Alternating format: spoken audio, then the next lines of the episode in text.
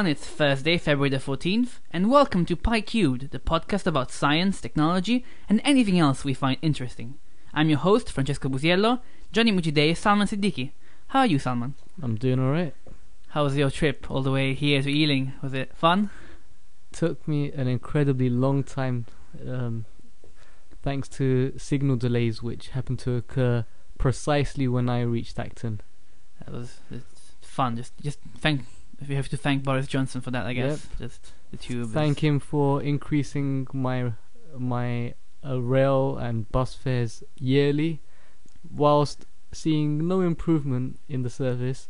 And then, as there were no trains from Acton, I had to I had to go to Hanger Lane, get a bus in which I was literally not touching the floor. There were so many people in that bus. If there was ever, So you, you're like holding on to the ceiling, yeah, the bars above me. you're just hoisting yourself up. Yeah, yeah. So if there was ever a sort of visual metaphor for, for you know, canned sardines without having a can of sardines, it would have been this bus, the 83 bus from Hanger Lane to Ealing Broadway. Fun, lots of fun.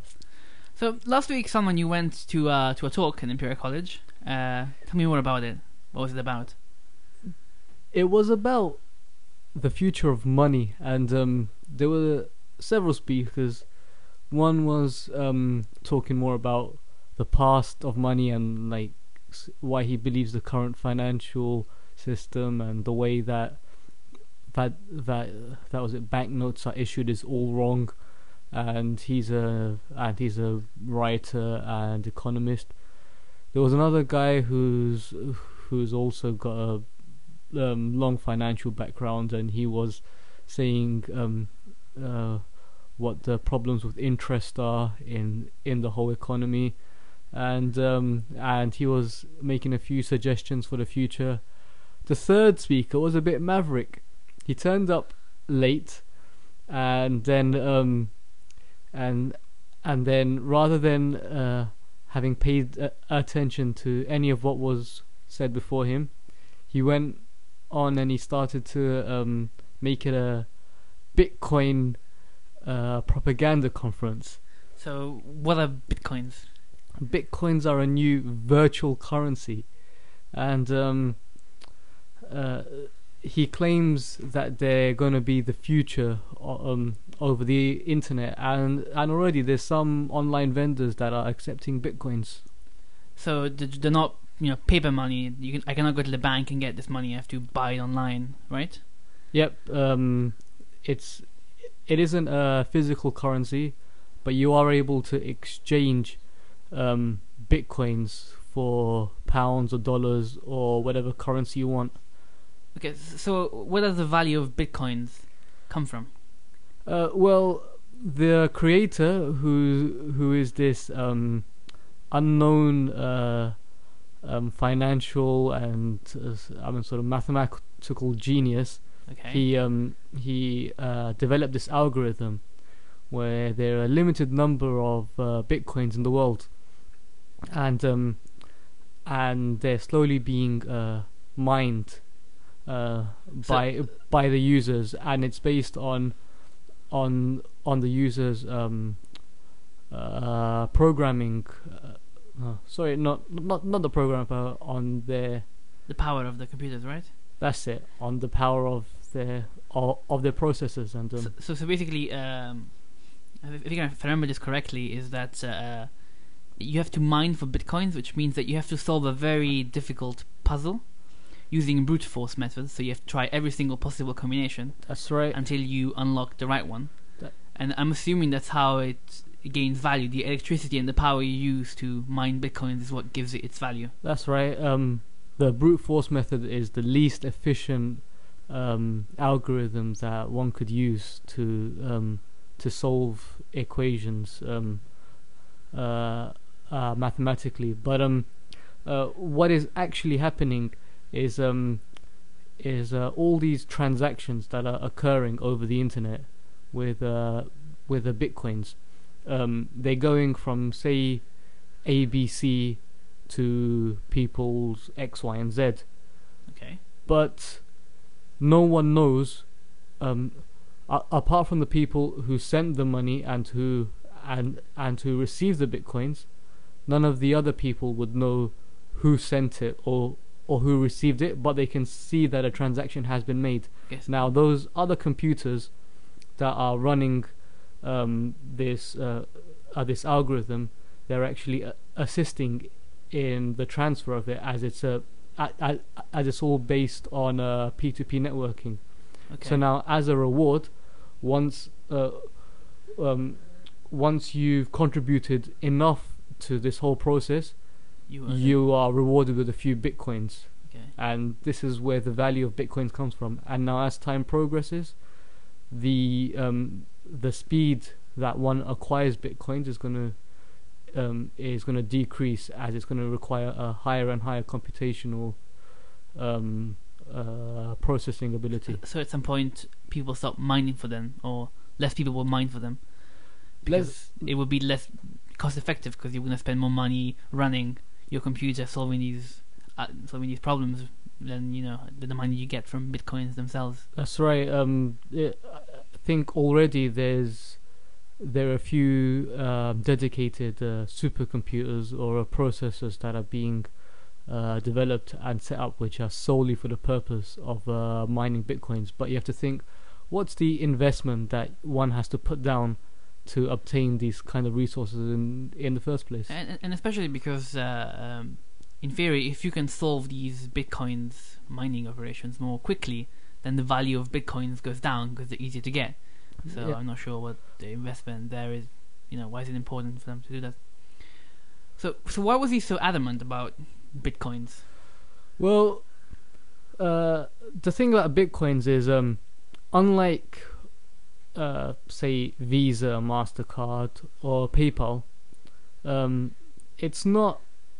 Uh, the transfer of money isn't controlled by one company, or there isn't like a sort of Bitcoin head office anywhere. It's all. Um, i it's all. Uh, uh, it's all based on the users um, who are using it. So it's Uh, outside of the control of uh, central banks and That's right. governments. That's right, because it's all working over a over a peer-to-peer network. So now, for example, um, say if uh, certain countries have been barred from using um, some like websites or some or some uh, payment abilities, like you know, PayPal doesn't allow certain countries to use its services. Okay. Now, um, Bitcoin doesn't have these restrictions. Okay. So these be like countries like you know maybe Iran or Saudi, maybe. That's Um, right, yeah. Okay. Cool. So, uh, all right. So that's bitcoins in a nutshell.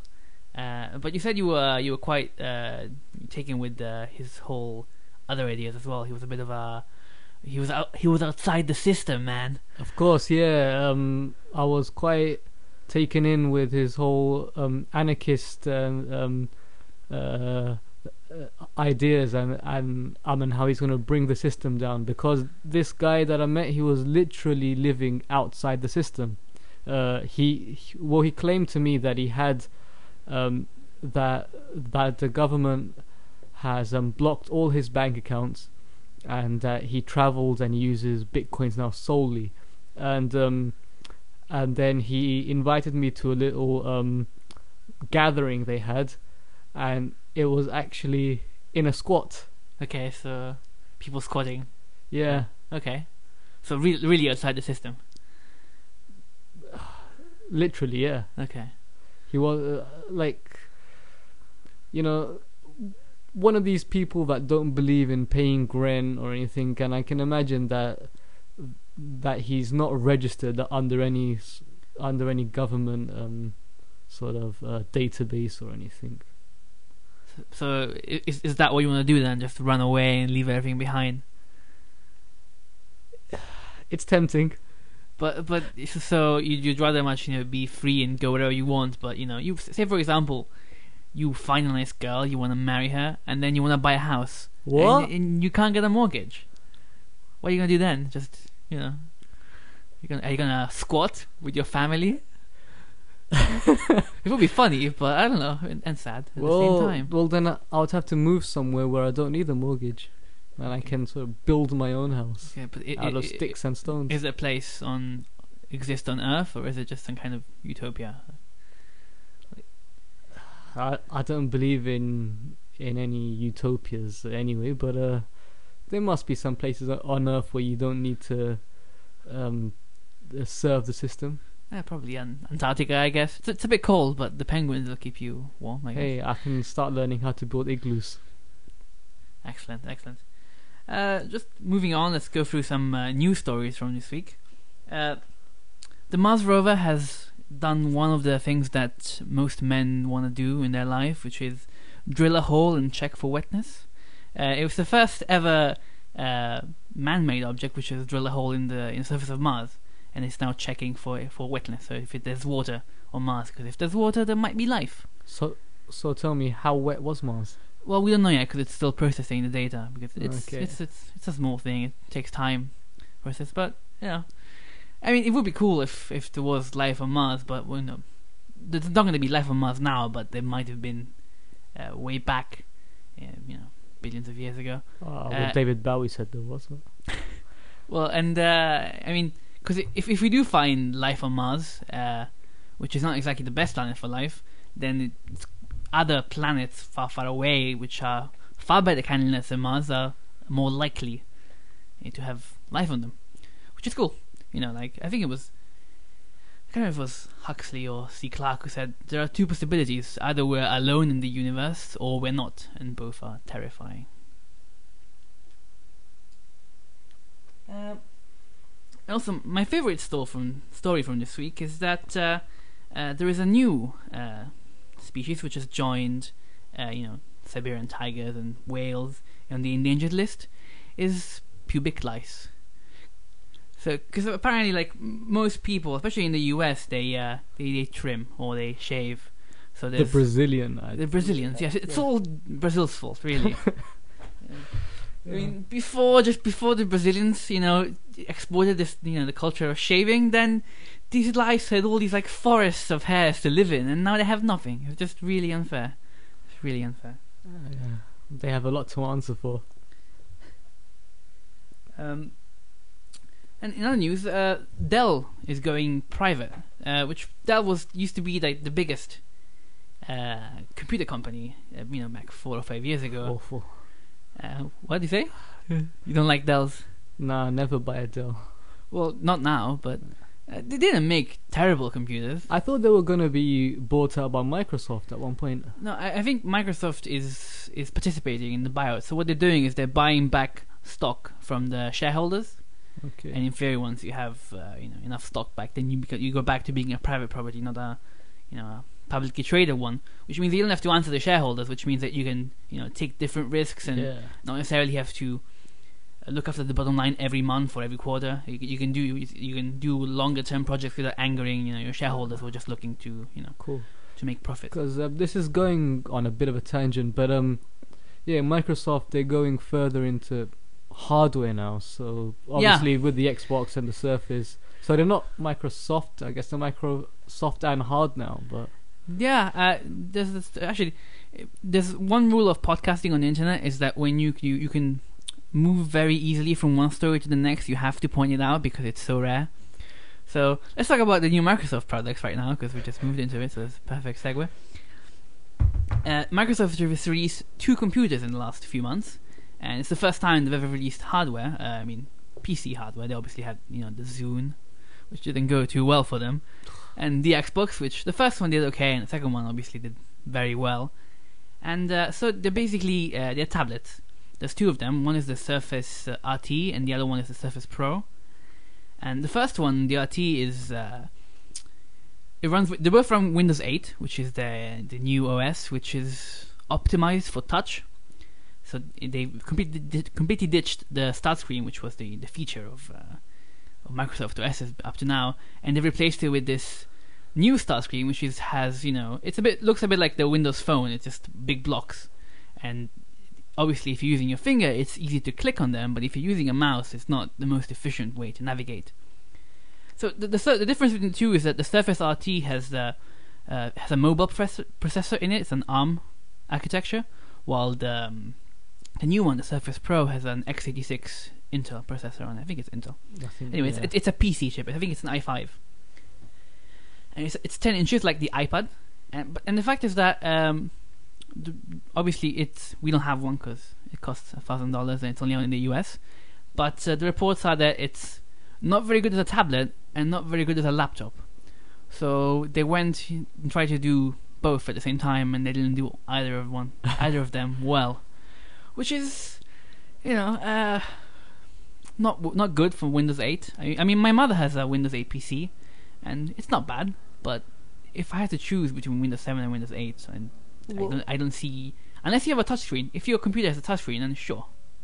Uh, well, considering how much money they're putting behind um, this whole Windows 8 and um, and the Surface, it's like they've completely rebranded everything from the Xbox Start screen to you know the Windows Phone and and all their sort of Microsoft Office uh, products. Um, uh, live um, uh, MSN networks, which it used to be, has now all um, has all changed and it's all trying to fit into to this new um, sort of look that they that they're going for, and it's and and it's almost like they've built from from the ground up again.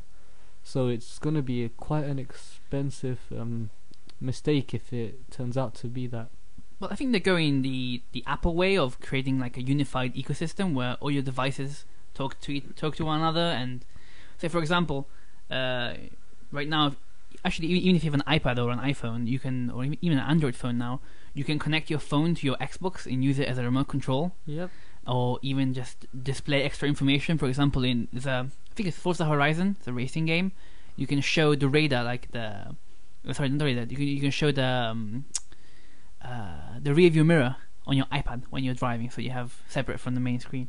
So they're going for the whole, uh, you know, one big screen, one smaller screen, uh, bit like the Wii U. Well, but, yeah, I th- but I think they've just taken I- inspiration from that, and then you know, being Microsoft, they think, okay, we can make this compatible with anything because we don't need to have custom hardware to sell, and so any sort of uh, tablet that is that is compatible, why not? Yeah, and, and, and the cool thing about Windows 8 is also that uh, to log in, you use your Microsoft account, so everything is unified. Your contacts, your email. Uh, so that's, that's that's quite nice.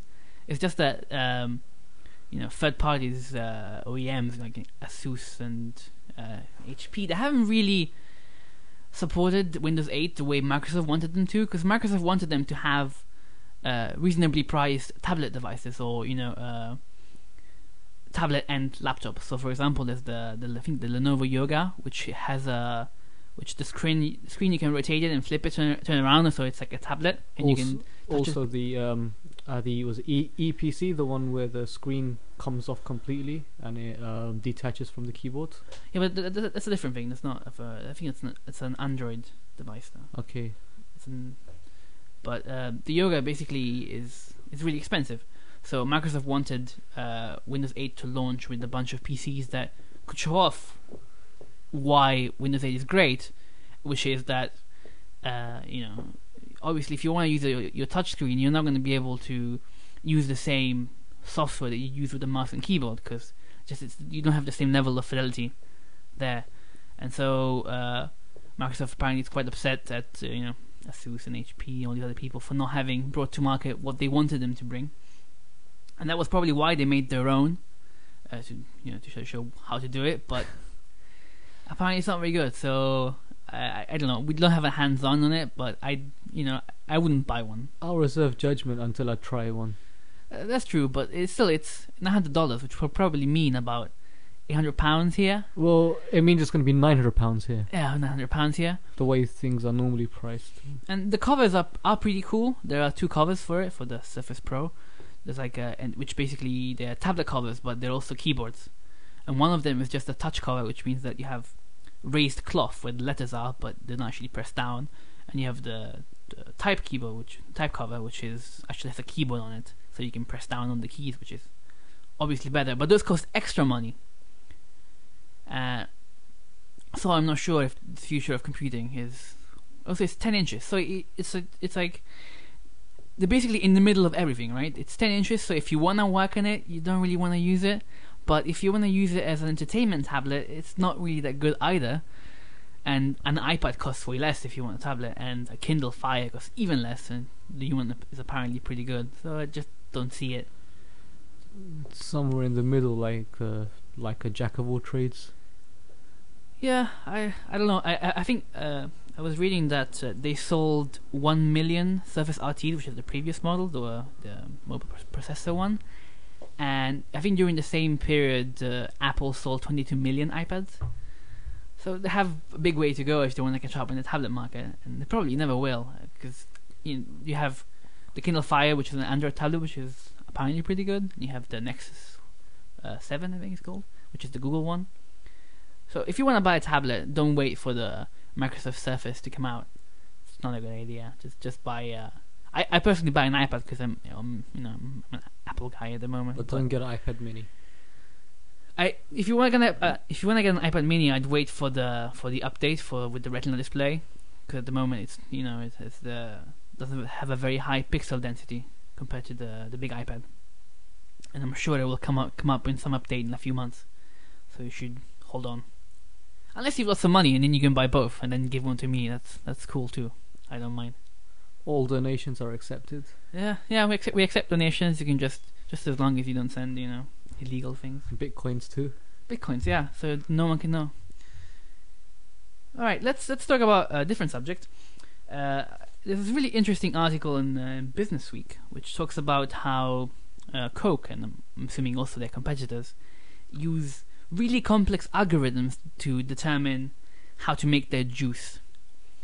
Because apparently, uh, juice is, has become quite a big has quite a big market share recently because people have been have been, you know, going on diets and being worried about fizzy drinks, so they're drinking juice which has the same amount of calories, but people feel better if they drink that.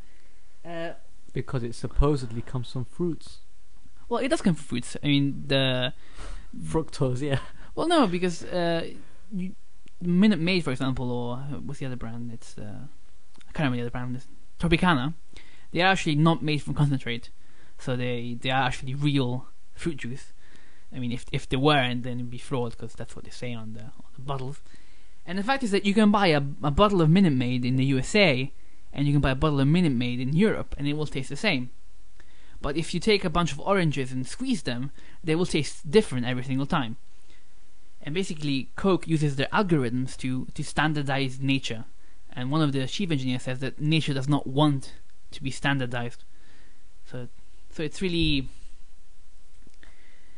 it's quite interesting. I think uh, they basically have satellite imagery to determine which uh, oranges are ripe picking, and then they, they obviously they have samples of juice, and then they determine the mix. It's basically like when you're same as making a whiskey, where you know, like if you make a a blended whiskey, you, you need you have lots of different whiskeys from different uh, barrels, who will taste different, and then you have one whiskey master or what taster, whatever his whatever his name is, who will mix it, who will blend it, and so it will taste like the brand is supposed to be tasting. And Coke is doing that, but on a scale which is much much bigger. In fact, they they they have built a 1.2 mile orange juice pipeline to go from the from the silos where they keep the orange juice to the to the bottling plant. What was that again? 1.2 mile orange juice pipeline. Because it was it was easier for them to build a pipeline. They have, I think it was 700 truckloads a day had to move from one place to the other. What's the capacity of this pipeline? I don't know, but um, I guess it's quite big. It's just, yeah. It's like yeah, what you read all about these long pipelines. Okay, much longer than 1.2 miles, uh, transporting oil and gas around. Yeah, but oil and gas, are, oil and gas are quite. Uh, I mean, I guess so. Per liter, orange juice is not much cheaper than oil and gas, so it does make sense. I, I mean, how much is a bottle of orange juice? A couple of pounds yeah. for a liter, so it's probably more expensive than uh, than uh, petrol at the moment. So it would make sense. All right, now I think it's it's it's your turn, Salman, to talk for a bit because you want to talk about uh, doping in sport. Tell me a bit about. There's been, there's been a few uh, a few reports coming out in the last few weeks. There's uh, something about Real Sociedad and something about Australia. Tell me a bit, a bit more about. Yeah, well, obviously this all this all um, leads back to uh, the whole Lance Armstrong saga, which has been going on since last summer, or or not last summer, for the last uh, say 13, 14 years in the Tour de France. But um, uh, since it's all um, uh, come out into the light, there've been a a few other doping scandals, let's say, that have um, rocked the sporting world recently. It's been uh, um, there's there's been uh, reports from Australia saying that that there's been some of the most um, largest and most organized uh, doping there, which is which they've linked to, um, which they've linked to like uh, criminals in Australia, where they're obtaining drugs and and they're saying that it's uh, penetrated so deep into Australian sports that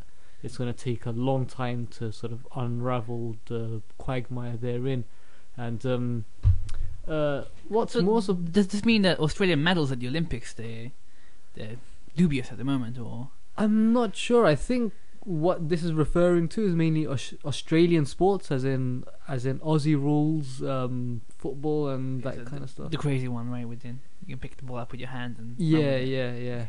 So it's yeah, and um, uh, I still would like to believe that a lot of the Olympic medals are are clean, and um, because uh, because uh, I can uh, be- because I've I've personally seen and I've read um, uh, how deep the uh, the other drug testing is around the Olympics. around the Olympic Games and I mean with the competitors and sort of how many samples they have to um, uh, provide pre-games and then during the games and there's random tests in the games and then every single medalist um, has to also provide another sample. So um, one would hope that that the games are clean, but who knows? The way science is moving, um, the cheats always seem to have uh, an upper hand over o- over the testers. So um, it just depends where the money is, I suppose. because some people also say that uh, the way to combat doping is to just allow it, right? So to say everyone can dope, so everyone's on the same level. But that's not, you know, some people respond differently Yeah, to doping than other work. people. It's you know you might be, say you take football because that's that's what I know, and you take someone like Cristiano Ronaldo, right? And he might not be doping might not be useful to him at all. And then you get a bunch of other crappier players who start, you know, Take let's say they take human growth hormone Yeah. and they and they become beasts. And then Ronaldo, you know, even though he's he's the best, I think, uh, there's nothing you can do about it because other people well, that's another differently. argument, but That's, that's a different argument, yeah. Although, I mean, Messi did use growth hormone when he was young because he had to grow. So yeah, but I guess uh, there's a bit of a But he's got a medical certificate. there's a grey area, uh, yeah, I guess. I mean, Uh, but like with cyclists, um, it is uh, it is quite well known that that different cyclists respond um, uh, in varying levels to how much EPO they were taking. So um, teams, so like team doctors, well, okay, let's let's let's not say team doctors, but the ones that were involved in um, in the whole uh, doping uh, uh, stuff, um, uh, they would they would um, select um, riders who had a specific blood profile, which meant that they responded most to um, to the smallest levels of EPO because um, uh, because uh, EPO was actually allowed um, uh, by the testers, but it had to be within a certain limit okay. um, once they started, once they got a um, test that could actually detect EPO's So- presence. So someone like Lance Armstrong did not only want to cheat, he was also genetically pre- predisposed to be able to cheat. Um, perhaps uh, it worked a lot better on him, but I mean, I don't know um, his his whole uh, medical history in that sense, but um, uh, but yeah, I can tell you that there were some cyclists that that that were selected purely because not on their current ability, but on their potential So to cheat. basically on the blood profile of the these athletes. That's right. Yeah. That, that's that's pretty sucky, if you ask me. Uh, and then also there was something to do with doping in uh, a Spanish team, football team. Yeah, Real Sociedad, and um, this was was it 2003 to 2007? Uh, It, it, it was a while ago. It was a few, Yeah. five six years ago. well, allegedly, because nothing's been. Um, uh, yeah, I will not. Uh, uh, that well- they had a doctor who had links. Everyone to, is everyone's innocent until they're proven guilty. So let's assume they're innocent. Yes, Uh, but allegedly they were they were doping their players, right? they were, and how much control the players have over what they're given and what they have to take. That's another. That's another grey area. It's like would a player who is who is on a salary from a team and this is his livelihood, would he refuse certain medication from the team doctor and you know risk being dropped and you know not not earning his next contract or just or just um, being the yes man and I mean taking whatever the team doctors give him without um, without arguing. There's there's a big uh, moral grey area here, but um, until something is proved, uh, let's uh, stay away from that. Yeah, because uh, you know uh, cynics were saying you know Real Sociedad did so well with uh, a team that was not particularly good on paper, apart from I, mean, I think Xabi Alonso used to play for them. Uh, so people saying, oh, it's probably because they were doping. But until we know more, let's let's let's keep it. But there's another argument I would like to bring here. Um, Okay. in in events like you know sprinting, cycling, Yeah. these are directly um, a measurement of one's uh, sort of um, physical uh, ability here, right? Yeah, this uh, technique is a small part of it. Right, yeah, endurance and strength or speed. Um, I mean, whatever of these sports I we're talking about, are like, I would be it weightlifting. Um, there's a very specific, um, there's a very specific parameter that is being measured there, and um, and so if one can boost that by by ar- by artificial methods, then that is obviously getting a very It- big advantage. It's not like there's strategy or tactics in weightlifting. You just lift. You'll be surprised, but well, yeah, but at the end of the day, whoever lifted the the highest weight is the one who wins the competition. sure, yeah. Now, if you take football, you could have you, you could have a team of eleven players, all all completely doped up to their heads, but if they've got no technique or or if there's no teamwork there, will they beat your like average Sunday league team? Yeah, but but what if you take uh, a good team and you make it even better? So say take you know take a great team like Barcelona, right? They they really run a lot, but say you make them run 150 percent of what they're running now, they they They'll be unstoppable, right? Well, they already are unstoppable, but they they would be even more unstoppable. It would be pretty unfair to other teams. That would be, yeah. I But mean- um, but we're not accusing anyone here. No, no, we're not do that. Allegedly, no. Uh, i- it's just, of course, football is. Uh, there's, you know, if if you take um, Celtics Juventus match last night, uh, Celtic were the ones who were running for about 75 minutes. They were running like crazy, and then Juventus won 3 0. So there's more to just, you know, r- running really hard and you know and uh, pouring your harder and trying as hard as you can in football. There's also tactics and strategy Yep. just basically Juventus just waited them for them to stop running and then they scored two goals. Well, one could have, um, if uh, if uh, Roma a few months back under Zeman, who is uh, who is well known for making his teams run and run and run and run till they can't run no more. If he could make them run a bit more,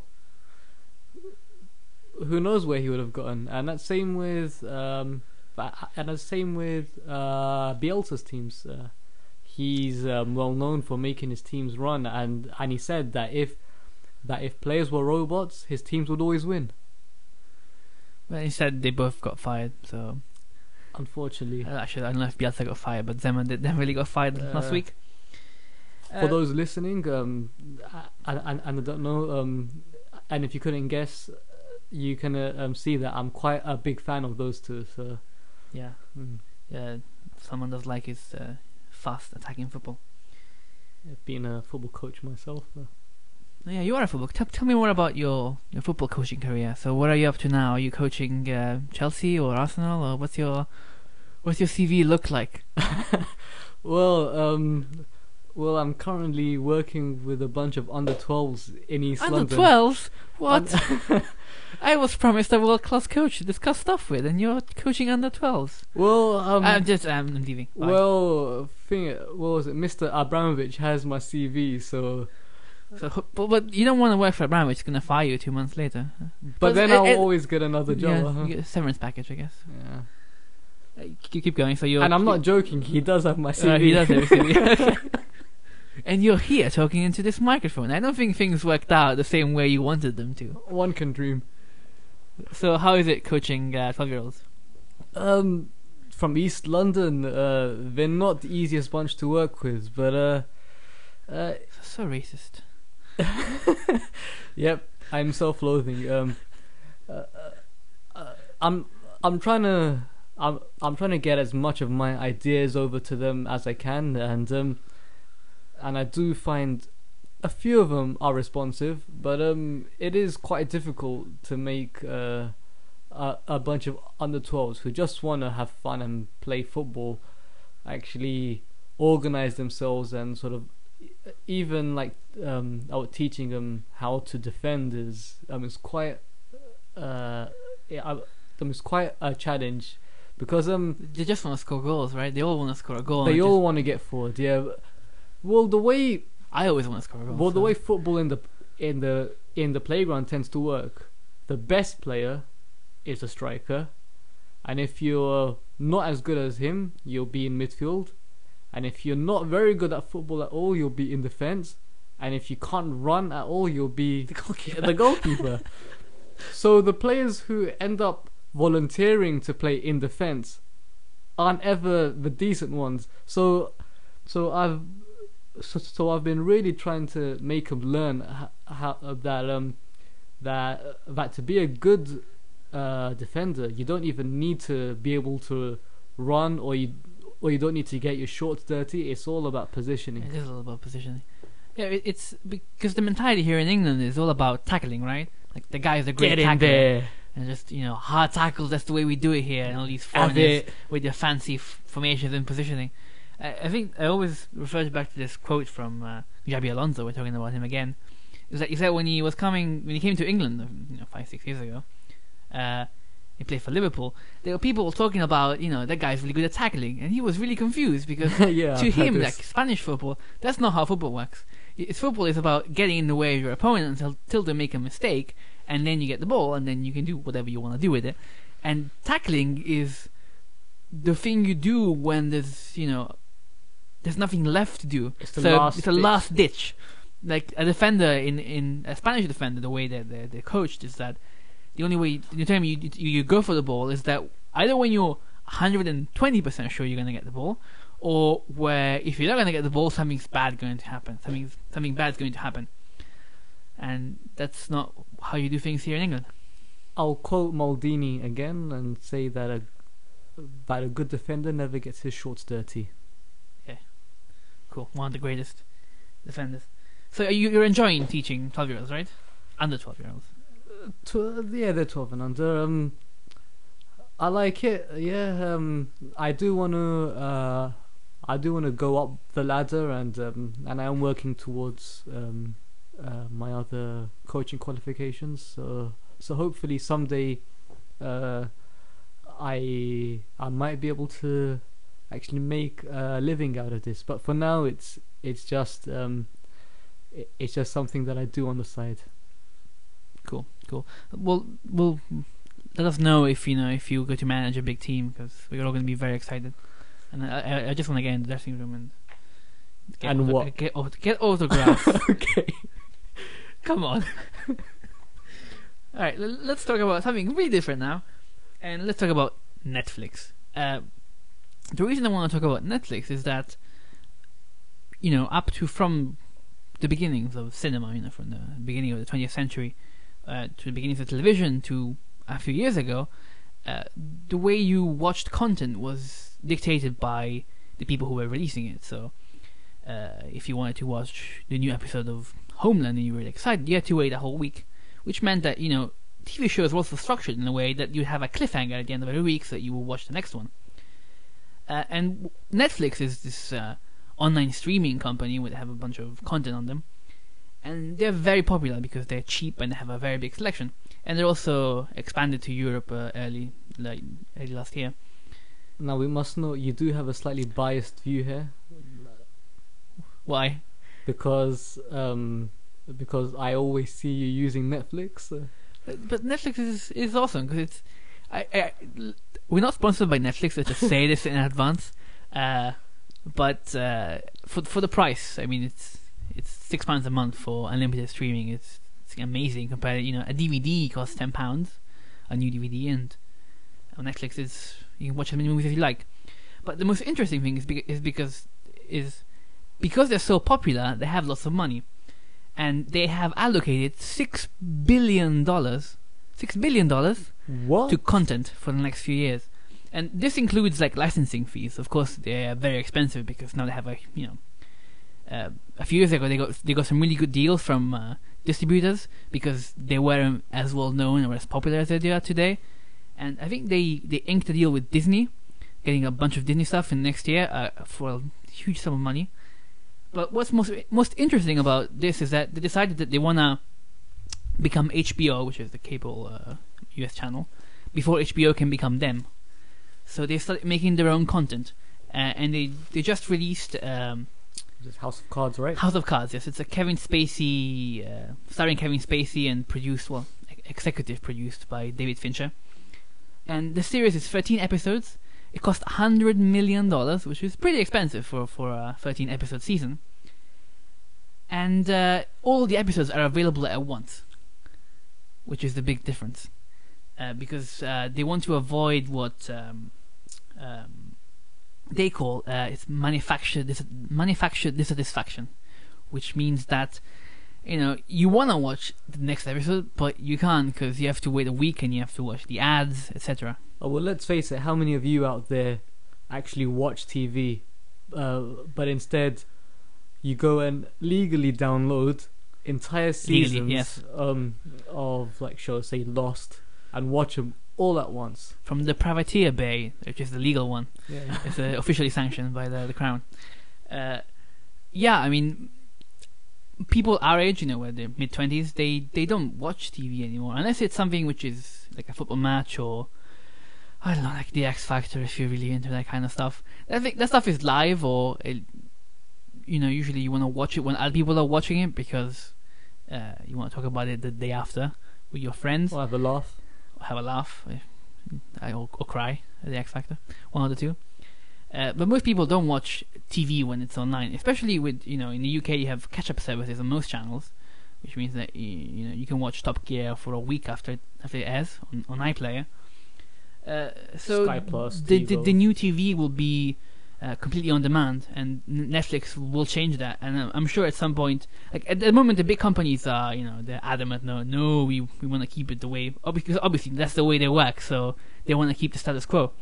No one But- likes change, do they? Well, no one likes change, especially when you change means you don't make money, and you've made money for a long time. And and so uh, Netflix is, has this new this new series called House of Cards, which I haven't watched yet, so I can't say if it's any good. And also they're bringing back Arrested Development, which was cancelled uh, ten years ago now, nine years ago, and they're bringing it back for a fourth season, which is crazy, but. Uh, it, Arrested Development is very popular with the kind of customer they want, so it will make sense for them to pick it up. And I think that's coming later in, during the year. Uh, and so, it, Netflix, what we're talking about it is because it's yeah. Right now, we you know like most changes when they happen, people don't really get them until after they've happened.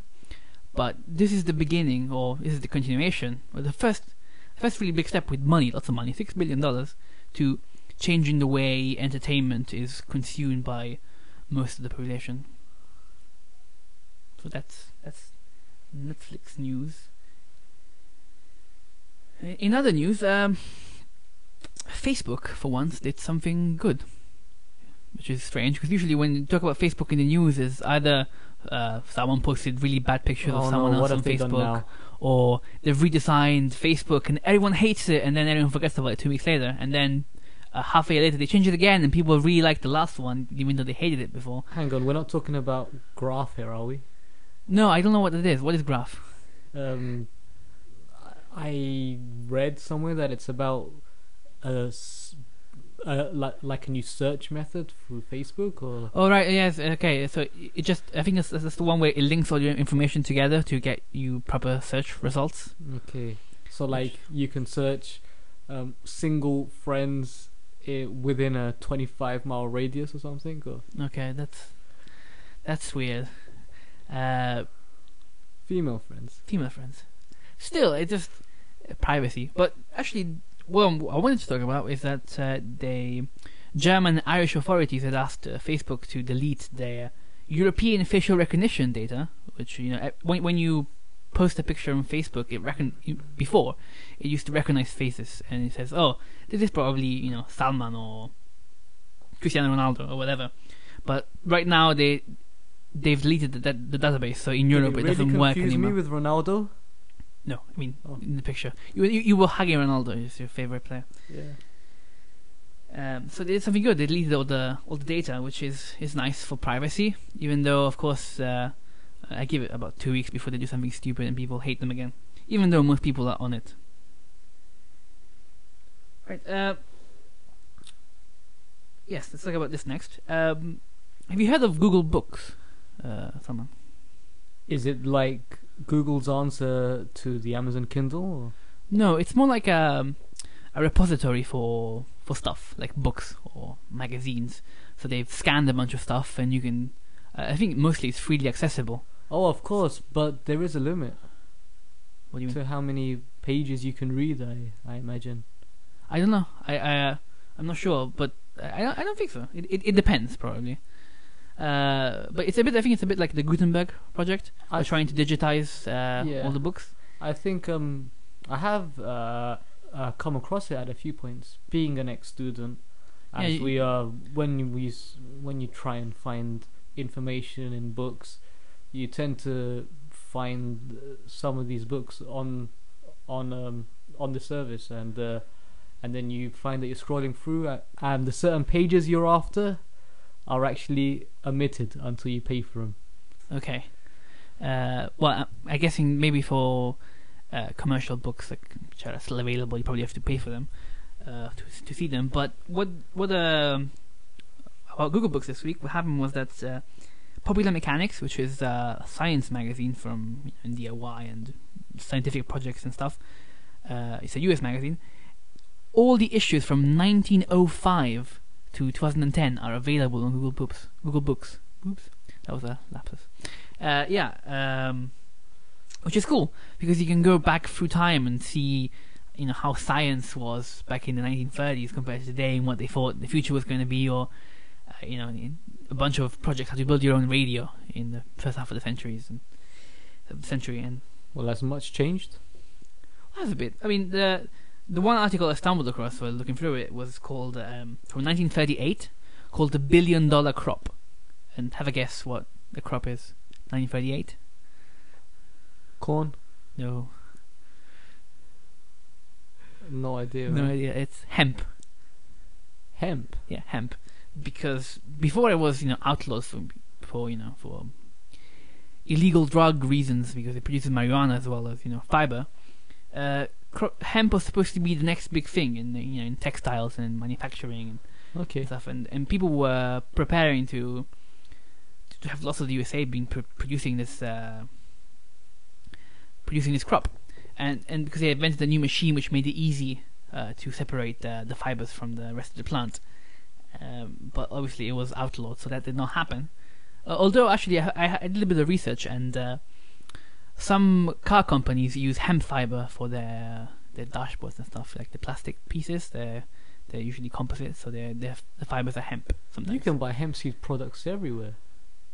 yes, but everywhere in Camden, I think. in Camden, of course. uh, yeah, but it, it's it's complicated to grow hemp. uh, like in the USA, for example, it's very it's very difficult. You have to be licensed, and For people have to check. uh, Because you know uh, you can say, "Oh, I'm, I'm not growing these, these two pots here just because I, I, want to make a dress." Uh, It's not for you know for other reasons that I'm growing these pots outside my balcony. Well, not in, not in the UK outside your balcony, but Can't they sort of um, uh, uh, uh, I will genetically modify it so it sort of removes the bad stuff, and you can only grow like your dresses out of it. I think that that's the one you're actually allowed to grow. It's the one with Okay. very little THC content, just the active compound in in marijuana. Are you Um, pro GM yourself Well, the, the, anti GM? it it depends what you. I mean, if you're gonna say genetically modified, uh, everything we eat is genetically modified from you know grain is genetically modified. I mean, it's not genetically modified Farmers have been doing in a lab, but it's been crossbred yeah. for you know for, for a very long time. So even like um, say for example like uh, very specific types of tomatoes like San Marzano, which are very famous in Italy for, for making make pizza and sauce and stuff. Those have only been around for like hundred years. So it's not like they you know they're the pure ones and then you're gonna you know you can, you're making. Of course you know people are scared because it's it's something they don't really understand. Uh, You people have got to learn. it, it- it's a bit like um, uh, the the whole horse thing, right? That- let's talk about it because it's it's science, I guess. Uh, it's that um, the story is that they've been finding lots of horse meat where there shouldn't be any. Uh, so there's like a Findus lasagna product in I think in France who has 100% horse meat instead of you know 100% beef as it says on the on the package. Uh, which you know, th- there's nothing wrong with you know eating horse meat. That lots of people do all over the world. It's just that you know if, you bought chicken and they gave you pork, you'd be a bit you know it's fraud. So you can't do that. Uh, and the fact is, people are not really. They, obviously, they're, they're worried about you know eating horse by mistake, but they're really worried is because they're inside horse. There might be, I think it's phenylbutazone, which is a painkiller, and in humans it was used a while ago until people found out that uh, it made people really sick. It gave you uh, some kind of disease. I can't remember the name of it. Something, something in Latin. Uh, and so people are really worried about it because you might eat, I don't know, a can of spaghetti with you know bolognese or something, and then you're gonna die because of phenylbutazone. And these are people who maybe like you know smoke or drink and drive, and, and then they they they're worried about uh, finding some phenylbutazone in horse meat, which is first of all is unlikely because a horse which has been treated with antibiotics is not allowed to be in the food chain according to European Union lo- uh, uh, laws rules. And also, uh, if you were to find phenylbutazone in your meat, it would still be uh, one thousandth of what people prescribed to you, you know, 40, 50 years ago when this was present. So people, the people when they don't understand the things, the risks, they they they, they go crazy. But you know, thirty percent of smokers will die of uh, smoking-related diseases by the time they're eighty-five. So yeah, people should be better informed and should be a bit more aware of what's really bad for them, and you know, not not play into the media hysteria because that's how media makes money. Well, the, what you were just talking about, uh, going off on another tangent again. That's that's, that's what we're about tangents. Tangents, of course. Yeah. Um, uh, you were talking about the percentage of smokers that die by the time. What was it? 80? Eighty-five. 85. Yeah. Um, you're aware of this whole um, genetic profiling where you can find out um, how sensitive or, or or how risk averse you are to um, to certain substances. That like there's some people that can smoke all their life, but they will never see any effects, and there's some that might take one and be and be addicted to nicotine for the rest of their life, and um, and develop um, lung cancer. I, I think it's it's it's um, it would be very useful uh, when it will be widely available because all drugs can have that effect. There are people who become alcoholic with their first sip of alcohol, Yeah. which is, if you think about it, it's it's kind of a bad deal because you're like, oh, here you're 15, you should go out with your mates and oh, oh, you should try alcohol behind their parents' backs, and then you do try alcohol and you're an alcoholic. You're like, oh, well, that's not fair, but uh, but you can become an alcoholic with just just a sip, which is a bit scary, really, if you think about it. So yes, uh, definitely people should be more aware of what's. I think it's pretty Back cool. I'd I- like I- to see. Um, I'd like to see my It- own. It, it's also world it's also kind of terrifying because people people might prefer to not know say oh by the time you're 60 you're probably gonna die of some genetic disease and you're like well at least you know I, some people might take it in stride and say oh I'm just gonna live it to the full up to until I'm 60 and some people might think you know "Oh, I'm gonna, just gonna be depressed for the next 60 years yeah.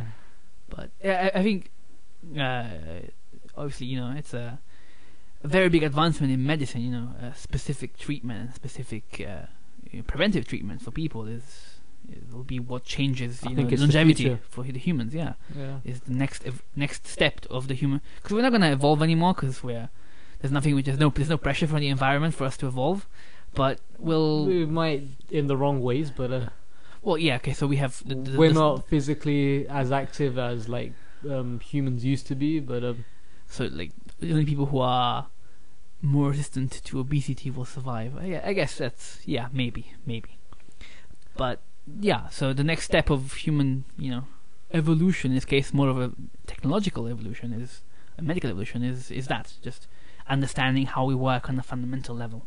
But as you were saying, um, preventative medicine is likely to be the future because um, around the world, the cost of of getting medical insurance, God bless the NHS here in the UK, um, uh, it is going to be an increasing um, factor for people to take in with with uh, with the growing populations around the world, and um, I think it's going to be they're going to find out that it's cheaper to sort of stop what is going on at the at the at the root rather than you know Good, Take- good profiling in Yeah, this yeah, case, yeah. medical profiling. yeah um, rather than having to take lots of drugs after the sort of symptoms um, start to show so Yeah.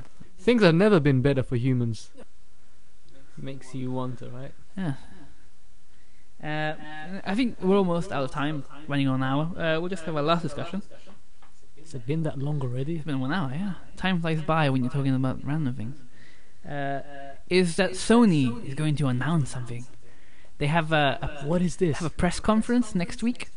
could it be a, a, a new console Well, they, they, it's, it's Sony uh, Entertainment, so it's it is the gaming uh, part of things. And I don't think they would make such a fuss for announcing a new Vita accessory, because no one bought a Vita.